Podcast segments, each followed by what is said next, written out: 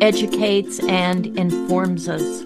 There are many decisions to be made out there as a parent, mother, father, grandparent, birthing person, aunt, uncle, neighbor. Whole Mother believes that we need to always make our choices out of rational thinking, choices that are made through education and research, not out of fear, especially fear that is imposed by those who stand to profit from our choices. It is hoped that the education you receive on this show will contribute to changing the way we birth and the way we parent. All humans are born good. I've seen more than 3,000 babies come into the world, and I can tell you there are no bad babies. There are no bad humans. All babies are born exactly the same in their goodness, their innocence, their curiosity, their brilliance, their ability to love and to trust. They are all born the same in their delight in the world. It doesn't matter what country they're born in, what their skin color is, what language they're learning to speak, or how much money is in their family. We are all born with the same goodness. We all come into the world with the same potential. If that's true, that all humans are born without hate, judgment, jealousy, shame, then where do we learn those qualities if we're not born with them? Whole Mother is here to look at our parenting, which begins in the very first moment of birth. Probably It begins really at conception. It's my belief that we learn about life and we make decisions about life from the very first moment. So, if that's true, the first moments, the first hours, the first days, the first weeks, the first years are really important to tell our child that their needs will be met, that it's safe, that they're cared for, and their feelings are valuable. My guest today, that I'm very excited about, is Kirsten Nodelson. She's a mother to two sons who are 18 and 25. She has worked extensively with parents, preschool staff, teen parents, and families experience substance abuse issues as a parent educator and a consultant in Austin, Texas for the last 30 years. Kirsten loves teaching and leading all sorts of support groups and classes, especially ones that involve play, pillow fights, and wrestling. She's been using the hand in hand parenting approach in her own family for over 24 years, and she's eternally grateful to have had those support tools during her the teen years as her boys grow into young men. All of her work is based on the principles of the hand in hand approach which she believes to be nothing short of peace movement in action. So hmm. happy to have you, Kirsten. Thank you so much for giving us your time and your knowledge and your experience. Uh, tell our audience first a little more about your personal journey in parenting that got you to where you are to, and the work you do today. Mm, well, first, thank you so much for having me, Pat. I always love being here and I love just being with you. And I'm always so um, inspired by the work that you're doing and what you're sharing with parents out in the world. Thank you. Thank, Thank you, you for putting that out there. Thank you. Thank you.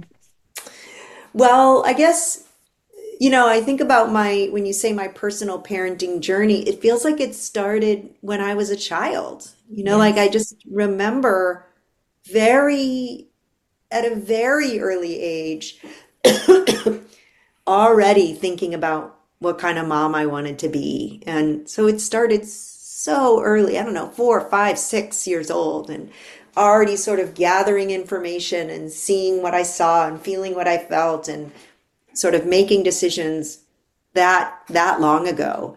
And and I think I guess one thing I want to say is that all those decisions I made and all those things I thought about ahead of time I, I just knew how it was going to look. I knew how it was going to be, the parent I was going to be. And it was all sort of idyllic. And, um, I thought I was ready, and I was a preschool teacher before I became, I'd done lots of babysitting, and I was a preschool teacher, and I had um, seen so much and worked with so many families before I even became a parent that I was sure that I had it nailed down and it was going to go just so.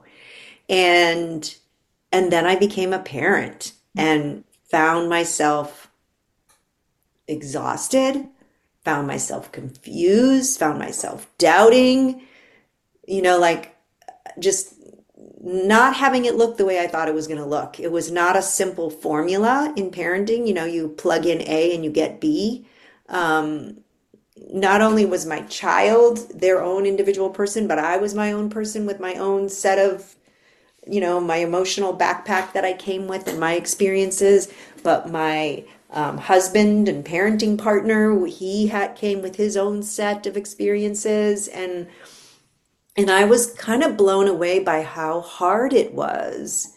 And it really threw me. I was like, goodness, what is happening here? And um, everything from like loneliness and isolation that I felt and didn't expect to confusion to the judgment I felt out in the world for the decisions I was making about how I was going to parent. I mean, even before my son was born, I was already getting judgment from, you know, the medical field about how I wanted to give birth. And, you know, like it started that early, the self doubt and the questioning. And I think that all of that is part, it's not as much our children as all those other factors that make parenting feel so hard.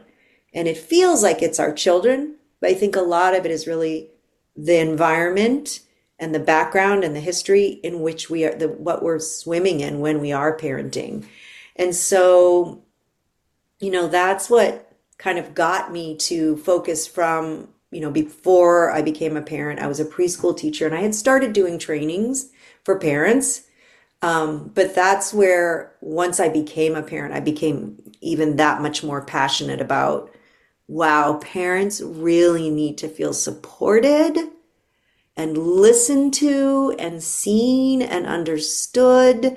And, you know, it wasn't as much about like, here's how you feed your child this many ounces of this much food a day or how many hours your child should sleep. But if, but if parents could not feel so alone and could feel seen and could feel heard, that they were better equipped to make those decisions because I felt better equipped to make all those decisions all those thousands of decisions we make a week as a parent. When I felt restored and supported and cared about and respected, I was better able to do that. So that's kind of what got me to do the kind of work that I that I mm-hmm. do. Mm-hmm. I, I know there are so many parents out there listening that can so identify with what you have said. Mm-hmm. And I mm-hmm. think it must be comforting for them to know that they're not alone. Mm. I hope so. That they're not yes, that there's nothing wrong with them, that they have those worries and fears and Yep, that's right. I I think we have a better understanding of that in some ways now, I hope. Yes. You know, and that there is more support for parents out there. You know, if you're feeling alone, see if there's, you know, local parent groups, moms groups, dads groups, play groups. Um, you know there's online information you, you, know there is more than i think a lot of our parents maybe had in yes. terms of support right and or good information and compassion right. mm-hmm.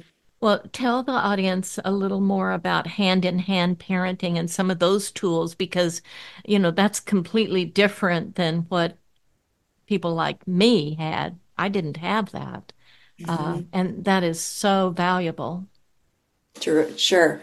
So, Hand in Hand Parenting is a nonprofit that uh, founded in 1989 by Patty Wipfler, and it offers an evidence based, trauma informed program that consists of five, five, it's five simple, but nurturing, emotionally responsive tools that support the adults and the children that they care for. Uh, I joined, I became involved with Hand in Hand when my son was about, you know, a year old. And, um, and at that time, we still had little paper booklets that we had to mail around. And it has grown and grown and grown. And we now have over 250 certified instructors across five continents. And we offer a variety of classes for parents, caregivers, educators. And really, the, the mission is that we help parents when parenting gets hard. And it's, you know, based on Patty Wipfler's years and years of experience of observing and watching and seeing what worked and seeing what didn't work and creating these tools and and also now what I think is fascinating is as we are getting more and more um, information about neuroscience and trauma and how important attachment and connection is, it lines up with everything that Patty was seeing and, and doing for all these years. Patty and her and her crew and our, you know, it's, it's kind of amazing how insightful she was. Like she didn't start from science, but the science is lining up. It's yes. it's pretty awesome. That is awesome. I love that. Uh, tell the audience how they could uh, find parenting. Um, hand in hand parenting. Hand in hand on on the web. Yeah, so Hand in Hand Parenting is the nonprofit that's based out of Palo Alto, California. It is going to be hand in hand handinhandparenting.org. And then it's a little confusing because my work is handinhandworkshops.com. So I'll rephrase that information later on in the in the at the end of the call and I'll also send you some links so people can get in touch with both me and Hand in Hand Parenting. Very good. Mm-hmm. Well, it, it, seems like we've heard a lot uh, about anxiety in children and adults these days. That are you seeing a rise in anxiety with the work that you do with parents? Well i'm definitely seeing that many parents are coming to me with issues that to me look like they stem from the root of fear. And it's it's really worth noting here that many of the behaviors that parents are concerned about or that we're seeing and in schools and um, out on the playgrounds and at homes that they don't look like what we think of as fear. You know, it might not be a child, you know, standing there biting their fingernails and saying, ah, I'm scared, but it can um, show up in many different ways. And I think this is where I see a lot of the questions and the concerns. And I see it showing up. It, it can look like aggression. One is one of the key things that is actually masking fear. Um, rigid behaviors, you know, where a child can't, has to have things in exact, precise way, or else it's just they can't tolerate it. Um, some children withdraw where they kind of check out and they sort of glaze over, and and I, that's one of the ones that there's a way that that almost concerns me more, particularly like when they're in school, because this is not a child that's going to act out, quote unquote, or misbehave. And because they're kind of withdrawn and checked out, it's easy to skip over them and not notice that they are really feeling lost and scared. Um, also, you can see it as things like children not wanting to share, not being able to cooperate, not being able to listen. And so many of these things are things that people think, oh, they're misbehaving or they're spoiled. Oh, they just don't listen. They won't cooperate. There's such a, you know, brat. There's all these terms we use when in fact, actually a lot of those behaviors are on top of fear.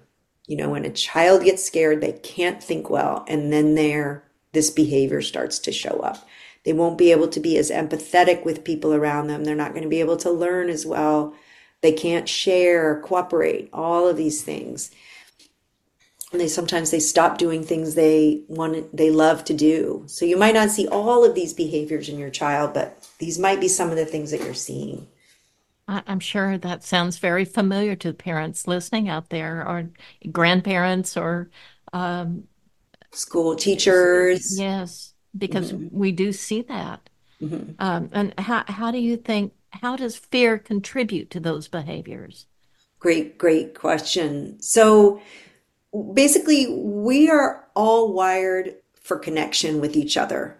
You know, we come out, first thing the child does, they cry, and they're really like, unless there's something um, difficult medically that's happened, a child will come out looking for a human. We we want to be we want to we function best in connection with the other. We know from neuroscience that really our brains do work best when, when there's a sense of connection. They feel safe when they have attachment, you know, solid relationships, when they have love, shelter, safety. Um, and this and that sense is fueled by um, eye contact, warmth, consistent caregivers, adults who are attuned and at least somewhat regulated most of the time. And that that sense of safety allows them to kind of go about their business and live their lives and learn and play and try things and be curious and reach out to other humans. Like there's a sense of safety like people are okay people are good. I can play with this person. I don't care how old they are or how young they are. I'm just I belong with people. Um, I want to reiterate what you said there that when they feel safe, mm-hmm. they can do that. Yep, in when an they, ideal setting. Mm-hmm. Yeah, when they don't feel safe. That's right. And that's what happens. My next part I want to mention is that when they don't feel safe, that happens when the connection breaks. And that can be as simple as something very small, like you are, well, I mean, I first want to say that there's there's big breaks in connection that's easy for us to understand. You know, there's a medical trauma, you know, a, a physical injury where they're raced to the hospital or something really dangerous happens. Um, when they're put in a threatening situation, whether it's, you know, e- either being um, exposed to violence or being the victim of violence themselves. Um, it might be something really startling, like a dangerous animal comes barking at them, or a disconnection like their parent is they're separated from their parent for some reason. A parent is sent away or they're they move or you know a grandparent is gone the grandparent dies. Like those are those are disconnections that many of us we see that we understand that. Oh sure that's a big disconnection. But i also want to say that there's many disconnections that happen that can seem inconsequential to us as adults. Like we kind of don't even notice them so this might just be that you're with your baby and you're holding this newborn or two month old and you're cooing and gooing and you're looking at each other's eyes and you have that attuned communication where you're sort of back and forth. They make a sound, you copy the sound. You're deeply, deeply immersed in each other's eye contact and they're just feeling that full on. I mean, I'm getting goosebumps when I talk about that. Like Me that too. feel of just really like, oh, I've got a person right here and we belong together and we're safe. And they feel that. And then very often something happens. It could be something as the door bell rings and we have to go get it. It could be another one of our children calls us from the bathroom and says, Come wipe my butt. I need my butt. You know, like it's any number of things happen for us yeah. where we put the baby down, we think everything's fine, they're they're content, they've been fed, but we walk away. And for a baby, that registers as a disconnection. They don't quite yet understand that we're coming back. Right. Was the parent doing anything terrible? No. It just, but to us, we kind of sometimes don't realize that's a disconnection for them. Yes. It could be something like we're in the backyard and we're playing with our child happily, and suddenly they do something that scares us. You know, they're too close to the edge of the playscape, or they're and we sharp, you know, we're scared. So we say, watch out, or you be safe. You're not being safe. Be careful. Yeah. And that, that the tone of our voice and the facial expression, that registers for them as a little disconnection. Whoa, they get startled or jarred by, whoa, what just happened? I thought we were having a good old time here. And um, those little breaks in connection sort of mount up and and it doesn't seem like a fear thing, but when they get unresolved, when they're left unresolved, it starts to register as fear. This can also be having a scary dream in the middle of the night, falling out of bed, getting physically hurt. Um, all of these things kind of, our brain is wired to register when something's not right for good reason, because we want our brain to notice, whoa, dangerous situation, I need to do something. So but the the brain can't always notice when it's not really a serious issue You know, if a parent says, ah, be careful, our brain might not say, oh, they're just looking out for me. Mm, this is good. They're taking care of me. Instead, it's sudden and abrupt. Why are you yelling at me? Mm-hmm. And, and for good intention, you know, like the Right. parents not doing anything harmful. Right, They right. understand. Of course. Yeah. Right. Well, what can parents do to break, um, to prevent those breaks in connection? Okay. Well, some of the things we have control over. So some of the things are sort of like creating downtime for ourselves where we sort of are off screen for a while. We have playtime where we're moving in and doing eye contact. And I think lots of different um, experts have talking talked about sort of making the most out of caretaking moments. So when you're feeding your child, you're actually, you know, that's I think what's so important about dinner time. It's not as much about the food as like it's a time when we're all sitting together and looking and talking at each other and you know, rather than the child sitting down at the table and I'm running around in the kitchen doing all these other things, which keep in mind as parents it's difficult to do that. But, you know, those moments, changing diapers, feeding, bath times, getting dressed. I love this example of, um, you know, how uh, an, a, a preschool teacher here in the US went over to Reggio Emilia, Italy, and she was very smug because she knew this faster way to teach all the kids how to put their jackets on expediently by themselves. So it would hurry up the process. She was so proud because she could share this. And the Italian instructors were like, Why would you do this when you would miss this? And she took, you know, this instructor took the child who was waiting patiently with their coat and she sort of wrapped the child's arm, put the child in one arm, wrapped the jacket around the back of the child, and the child put the other arm in. Then she snuggled up the blanket. I'm trying to, sh- or snuggled up the coat. I'm trying to show mm-hmm. this over the radio and just kind of gave the child, squeezed the child in and gave the child a little kiss on each of her cheeks. And it's like, wow, what a moment of connection that in our rush to be expedient and efficient and timely, that those kinds of things get missed. So those are some of the ways that we can, you know, create that connection, creating sacred time, five, 15 minutes on the floor. You know, when you get home from work and you're that you've been gone for them all day, all day. That's a big break in connection. And as parents, all day we've been thinking, oh my gosh, I need to get home. I need to answer those emails. I need to make the dinner. But boy, what a difference it makes when you walk in the front door if you can just drop down on the floor and set the timer for 15 minutes and roll around on the floor, have a little pillow fight, or just sit and read with your child. Or really, even like when you first pick them up from school or preschool, like spending just remembering like pouring in the time ahead of time is probably going to save a lot of stress and anguish for everybody.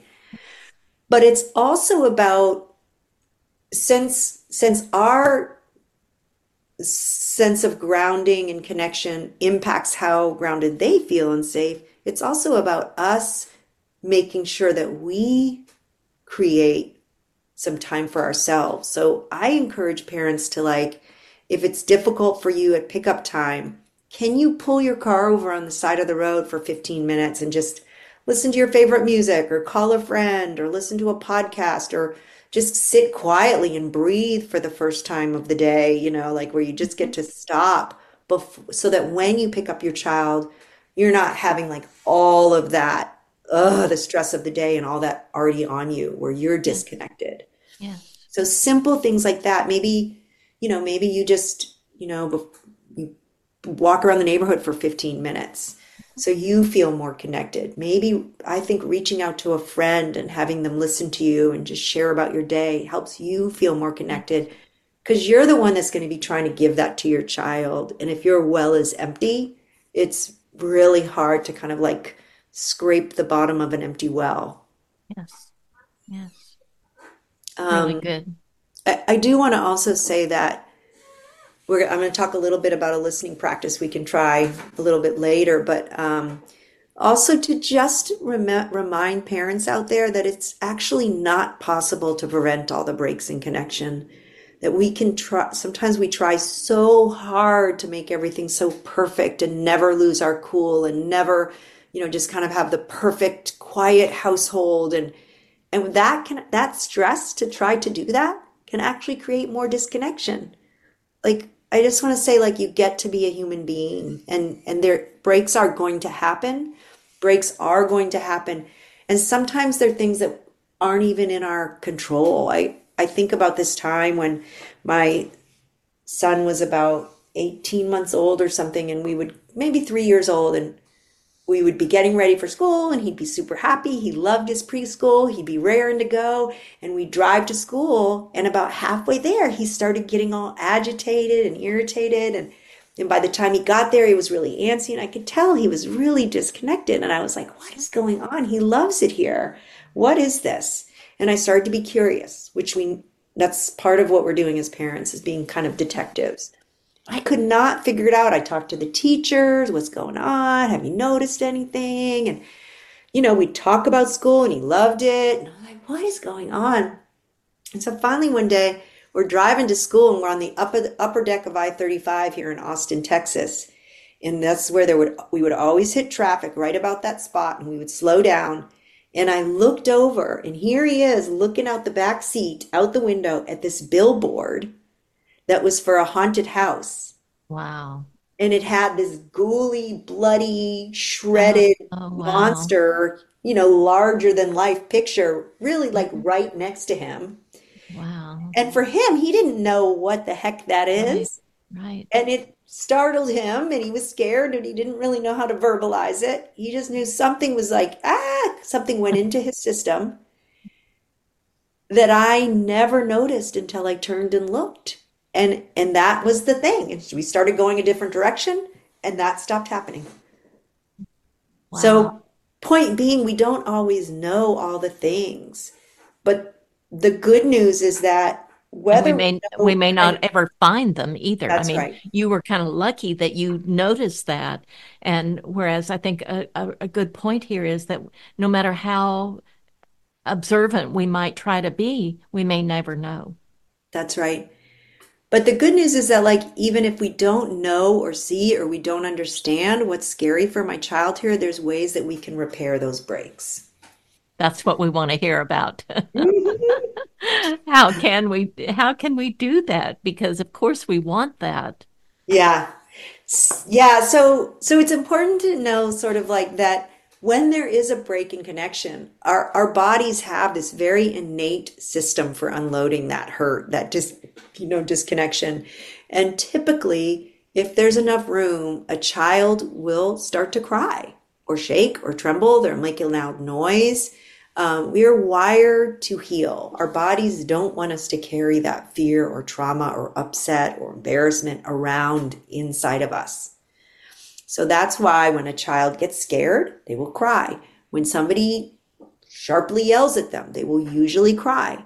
Um, and that crying is a great way to release tension and fear and worry and anxiety. Um, it's kind of one of the reasons why I think babies cry first thing when they come out. One, they're trying to breathe, trying to get the attention of a human being, but they've also been through a really intense experience. So, children, um, so this this thing of crying is actually very healing for our nervous system, and especially and when there is somebody close by that can listen. It's not the same as sitting by yourself and being feeling all alone with the tears. We want somebody to be in there close. Unfortunately, our society um, and some cultural norms we have don't often make space for that. We're sort of trained to make children feel better and not make such a big deal of it. And, you know, we're really pulled to stop our children from crying because we're sort of, we, it's like we think that if we stop the crying, we're stopping the hurt. But what we're in fact doing is stopping the healing from the hurt. And so many of us heard things when we were younger, you know, big boys don't cry, be nice, stop crying or I'll give you something to cry about. Oh, it's not that big of a deal. Don't be such a baby. We heard things that were meant to make us essentially stop that healing process. And inadvertently, many of us you know, pass that on to our children without even realizing that that's kind of what we're doing. And when there's a break in connection, our brain is often um, it's it's it's sort of preoccupied with this idea of that I'm in danger. And and our higher levels of thinking i'll talk a little bit more about that in a minute but our higher levels of thinking aren't able to sort of like kick on and we aren't and our behavior we see start to see behavior go off track a, a really important thing that i want to um, emphasize here is that when you stop the crying you stop the healing mm-hmm. I think that's so important for people to understand that. So when you see a child out there who is crying or having a temper tantrum or whatever, I think it's it could be so valuable for all of us to see that that's healing. Yeah. That's that that child is healing from something. Yeah, wouldn't that be beautiful? It was just normalized. yes. We're working on it, aren't we, Pat? yes, we are.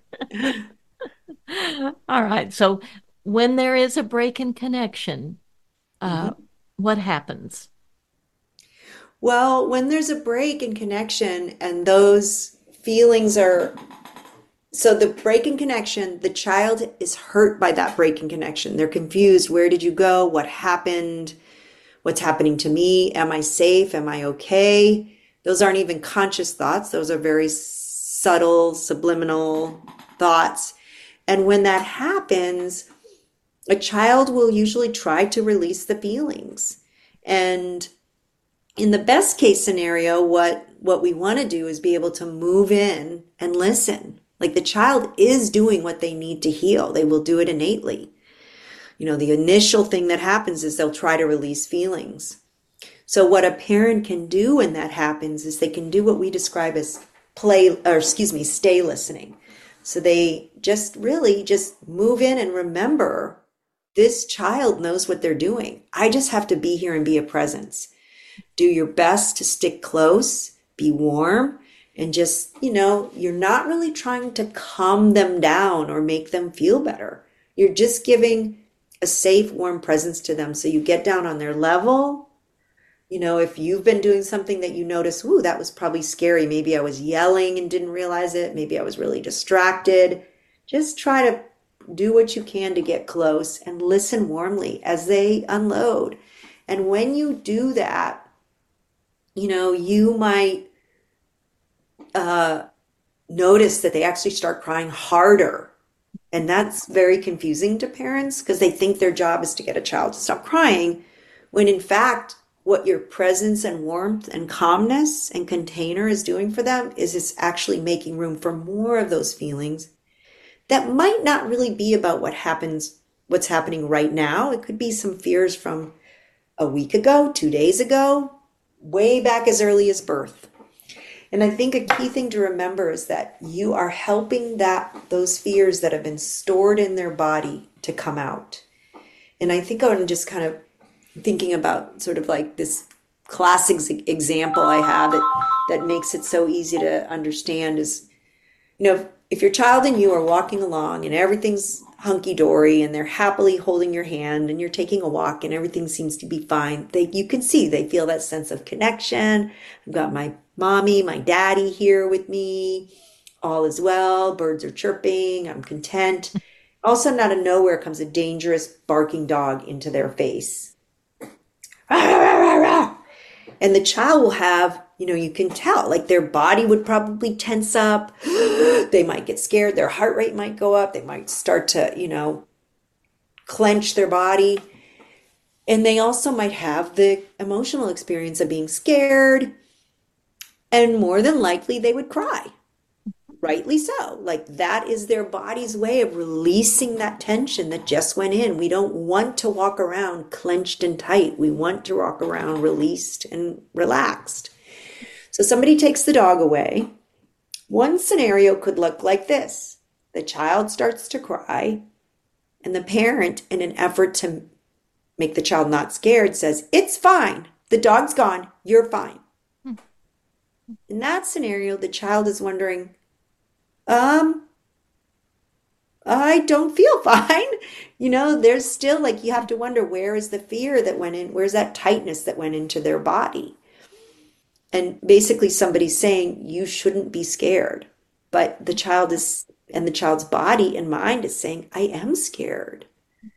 So, in that scenario, the, the emotions go inside and don't get to release.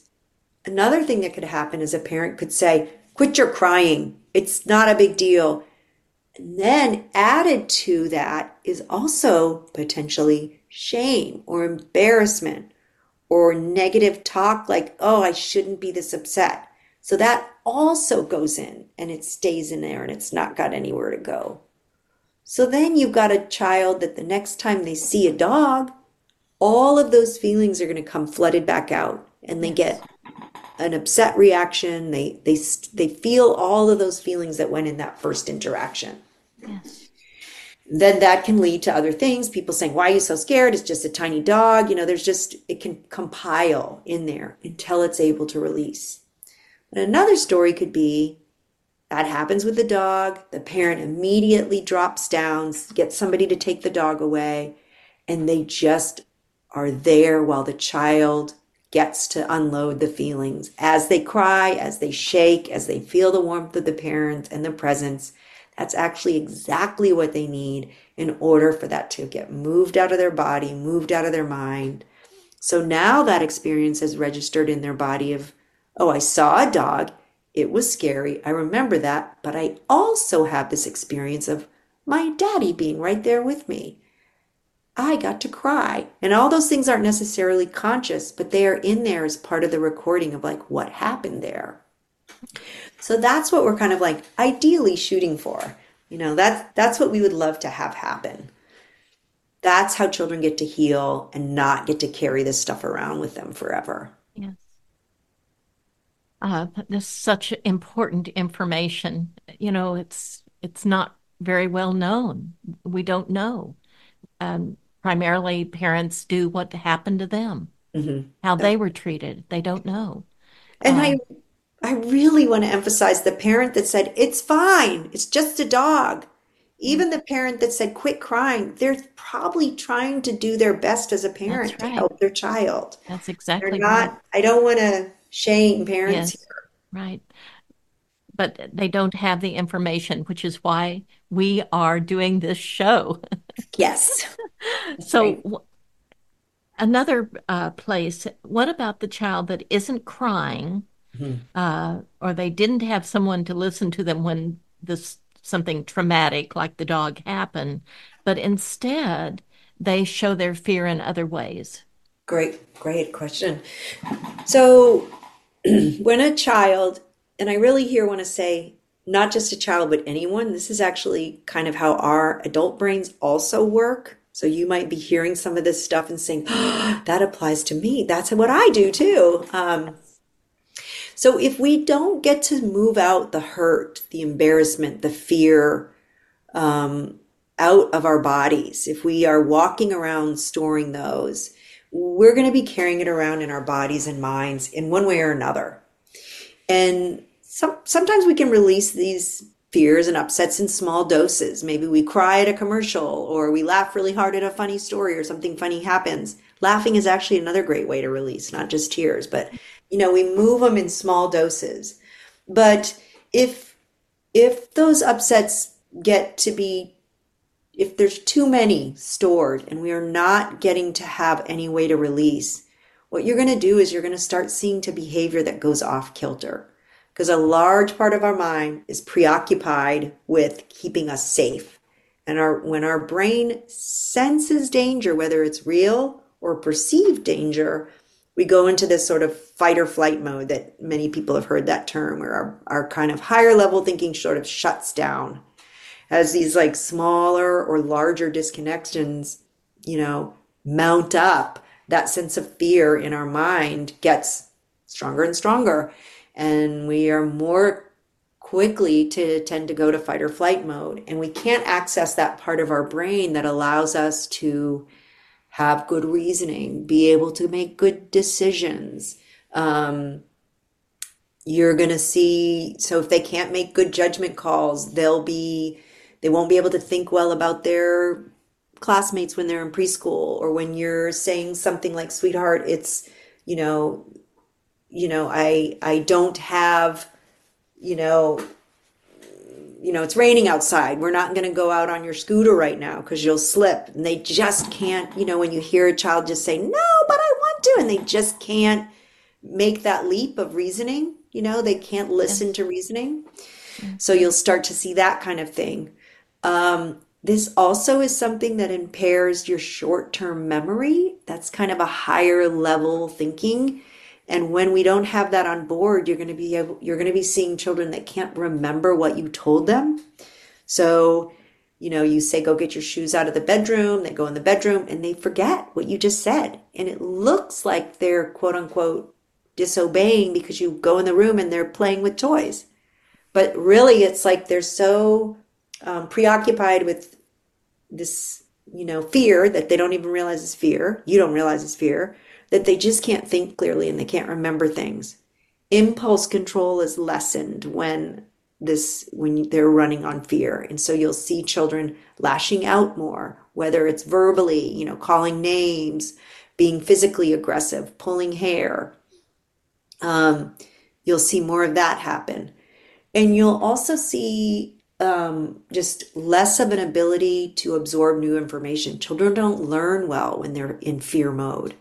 Um, and, and this can be a chronic situation where a child kind of like ongoing sort has low level fear happening all the time. Their ability to pay attention and to focus. And a lot of times, this is what we're seeing with the behavior issues in school. And it's being treated with punishment.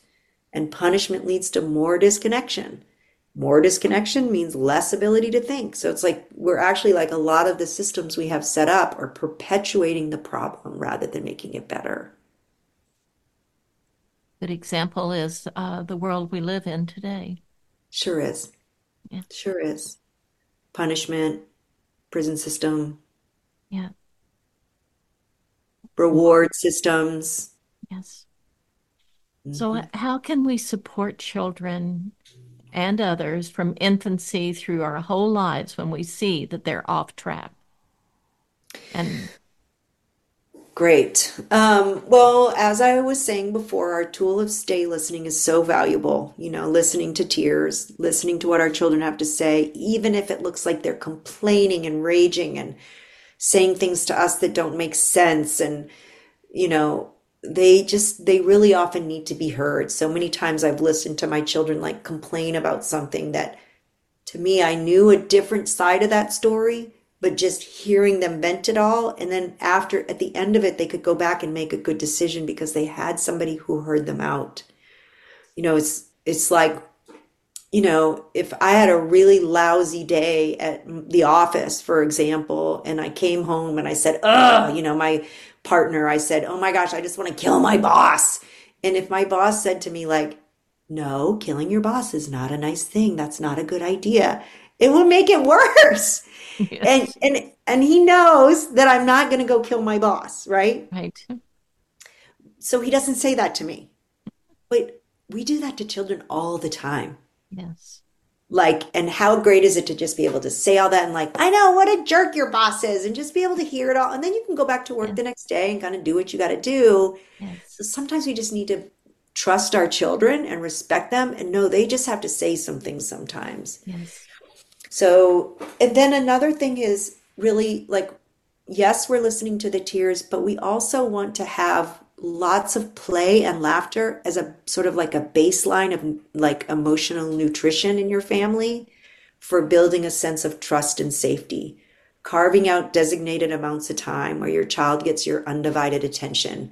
Um, we have a tool that we call special time where you set a timer and you say, okay, I'm all yours. We'll do whatever you want for the next five or 10 minutes. And it, you know, and you can do 20 minutes or 15 minutes, whatever you think you have like the ability to fully be present and follow their lead and let them do what they need to do. And you know you'll find more about that on the hand in hand website but it's you're you're kind of feeding them good nutrition of connection. The other thing that's really important is that when children are off track and they're doing behaviors that don't work, so hitting or writing, destroying property or kicking or just doing harmful things, behaviors that don't work, they actually need limits. We're not suggesting here, even though it seems like this very like warm, kind, which it is approach. They also actually want limits, but they want limits with warmth and safety. So we notice what's happening. We say to our child, sweetie, that's not okay. And if they can stop what they're doing, you know, you say, don't pull your sister's hair and they stop, great. That's what you needed to do. Sometimes when they're so off track, when they're so disconnected, they can't hear that and they continue the behavior, or maybe they stop it and do it somewhere, doing something else, you know, take scissors out and fling them around or whatever the next behavior is we see, oh, this child is off track. They need me to move in close, stop that behavior. We call it setting a limit, bringing a limit. You go in close. You don't yell at them from across the room. You move in close, stop the behavior. Remember, they can't think well. So you have to move in and stop it for them. So you move in, you put their hand on their hand that's hitting, or no, I'm not going to let you do that, sweetheart. Then it might get messy it's like, then we're going to listen to the feelings that have got them off track in the first place. And it will most likely not be about what's happening right here and now. It's oftentimes earlier feelings from earlier in the day, later, you know, like two weeks ago, whenever, that's kind of like in their emotional backpack that's got too full. And we're just moving in and making room, and it might get messy. There might be a big tantrum. There might be screaming. There might be, you are a terrible mommy. You're making it worse. This is just their big feelings coming out. And that's when you move back into that stay listening place. You set the limit, you stop them from doing what they're doing, and then they have a chance to really dump it out. Don't expect it to be, be neat and tidy. Don't expect it to be just a couple tears rolling down their cheeks. It's going to look as hard as it went in. So when they got scared or when they, you know, so it, it's not easy, but in a way, it's simple. Yes. It's not easy. Let's say that again. no, it is not easy. It's a big it's a big ask. Yeah, so it looks like it can be pretty hard for parents and what can you say to parents who are trying to do this but they're finding it very difficult? Yeah, the first thing I want to say is that most parents find this very difficult. I would say very few of us, of all the parents I listen to and work with every year, very few of us were listened to in this way when we were young. And so now here come our children with these big feelings, and we're supposed to listen to them when we got the big boys don't cry, or I'll give you something to cry about. You know, all of those feelings for us come flooding in. So if you're that parent out there that's like, okay, I want to listen to my child, but boy, the minute they start, I get triggered, or I want to spank them, or I want to slap them, or I want to say shaming things, or I want to put them in timeout. Like you having those feelings is totally understandable. It's really understandable. That's your own emotional backpack coming up, kicking into gear.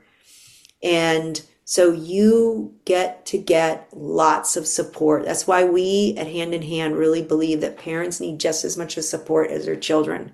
Yes. So one of the things that we encourage you to do is to have somebody who can listen to you without any judgment or criticism or advice or suggestions where you have somebody you care about or trust. You don't even have to be super close. You just have to really trust them. You don't have to be best friends and you can even go on the Hand in Hand website and we offer opportunities for people to find listening partnerships. And there's a structured way you can do this if you'd like. And that's what we call listening partnership. And you, in listening partnership, you set a timer. We could do five minutes each, 10 minutes, 20 minutes, 30 minutes. And each parent, whoever is doing this, gets to be listened to fully for that amount of time with no advice, no suggestions, just listened and that parent can vent and dump and cry and rage and say all the things they're trying so hard not to say to their child. They can try to remember what was it like when you cried when you were young? Who listened to you? What would you have liked to cry about if you could have? And they really just get to say all those things. And then when their five minutes or 10 minutes is over, then they switch roles and then the other person. Then they get to take a turn to listen to the other person. This is a great way to unload our own stress and fear and anxiety, and so that we can be more present for our kiddos. Mm-hmm. Yes, very good.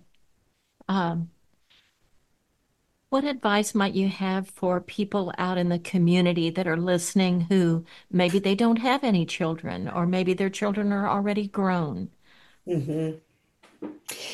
Yeah, I think that um, just remembering to that when a parent or child is acting off kilter, having a meltdown, you know, if that child that parent is being harsh to the child in the laundromat or the grocery store, that they are feeling overwhelmed. They are doing the best that they can with what they've got. They're sitting on their own set of fears, they're sitting on their own set of hurts that they experienced. So just think about a time when you've been overwhelmed or scared or fearful and like how would you have liked to be thought of? How would you have liked to be treated? And you know, it might be something as simple as just like smiling at that parent and saying, "Man, it looks like it's been a tough day for you. Um, anything I can do to help? Um, you got this." You know, just whatever it is that that you can do to convey you're not alone and I think a lot of us have this idea of it takes a village, and it sounds like a really good, um, good concept. But then putting it into action, like this is one of those moments. You know, like when we as a community, as as people, think differently about the way children have feelings and the way that adults have feelings and sort of remembering what you said at the beginning pat about people being good like being able to remember that at the core that's how we're going to change what's happening out in the world like one person one relationship at a time. Yes, yes exactly. Um, can you give an example uh, perhaps of how to support a parent if you see them struggling at the airport at the laundromat at target uh, the grocery store? You see yeah. I mean i think about things like you know, just something as simple as like, I can I can put your grocery cart over to the side if you need to handle this. You know, something that simple. Um, you know, airport. I, I remember being had I had food poisoning one time on a plane before you know, and I had a one year old on the plane with me, oh, oh. and this woman was like, she just took him onto her lap and it was like I still remember I almost have tears in my eyes. This woman was like an angel. I could just lay down the entire flight. Um, but I also think it's good to just check in with that parent because it can seem like more judgment. Oh, you want to come in and take over here? Yes. You know, we really want to make it clear that we have, you know, respect for them as a parent. Yes. So just being kind of thoughtful what do you think about saying to someone like that, uh, parenting is really hard, isn't it? Yeah, just something simple like that. Mm-hmm. Just to let yep. them know. Yes. Mm-hmm. Well, tell us about the classes that you have coming up. Oh, uh, I would so much like for the audience to be able to get more of what you have to offer here. Oh, thank you. Well, for one, I have what we call the foundations class for parents, and which we used to call the starter class at Hand in Hand Parenting. We're now calling it the Foundations class for parents. And I have one of those coming up on March 13th. It'll run for six weeks and it'll be from 5:30 to 7 Pacific time, which is 8:30 to 10 Eastern, 7:30 Central. That's a six week class. It's got an online classroom and lots of interaction with other parents. It's really, it's kind of our foundational. It's where people really get to learn about the tools. It's, it's a wonderful, very packed with information classroom. I'd love to have people sign up for that. I also am doing a Raising Happier Teens and Tweens class on Thursdays starting March 14th. I love that. You know, the the time, you know, things change when your child hits the tween years. Yes. And um, things change. And I have a lot of parents out there struggling with that. So this is also a great class of like how you can apply these tools. It's like not too late for your 16 year old, your 17 year old, your 18 year old. It's not too late to do this. So, um, but this class would be for anywhere from like nine up to 18 year olds um, or parents of. That is Thursday, starting March 14th at 11 Central, Mm-hmm. 9 Pacific. And I have a couple of free Q&As that are coming up February 22nd, February 29th. Um, I'm also thinking about doing another free Q&A or ask me anything on March 6th. And I also offer one-on-one consultations. If they want to get in touch with me, they can reach me at www.handinhandworkshops.com. So that's hand I N hand workshops with a with an S plural.com or Kirsten at handinhandworkshops.com. And I'll send you that information so you can add it to the show link. And they can let me know. I'll, I'll probably include a coupon for a discount on the classes, anybody that got the information from this class, because I, I love your audience. So Thank you so much, Kirsten, for everything that you are doing. You are a world changer. We're so grateful for all you do. And I, I hope that uh, lots of people will take advantage of your classes coming up. thank you so much, Thank Pat. you. It's such a pleasure to be here. If you want to contact us, we're always pleased to hear from you. Our address is wholemothershow at gmail.com. If you want to hear this show again or almost 20 years of previous shows, you can go to wholemothershow.com. If you want to contact me personally, please feel free to email me at birthcare at aol.com. Um, I'm seeing that KPFT cannot continue on the air this program until we uh, do our part to raise money to pay for it. So would you please go to kpft.org or call 713-526-5738 and donate or tip or uh, whatever you can do to help us stay on the air. Thank you to our engineers, to EJ, to Edward, to Eric for all your support. Thank you out there for listening to Whole Mother. I'm Pat Jones, and this is KPFT Houston.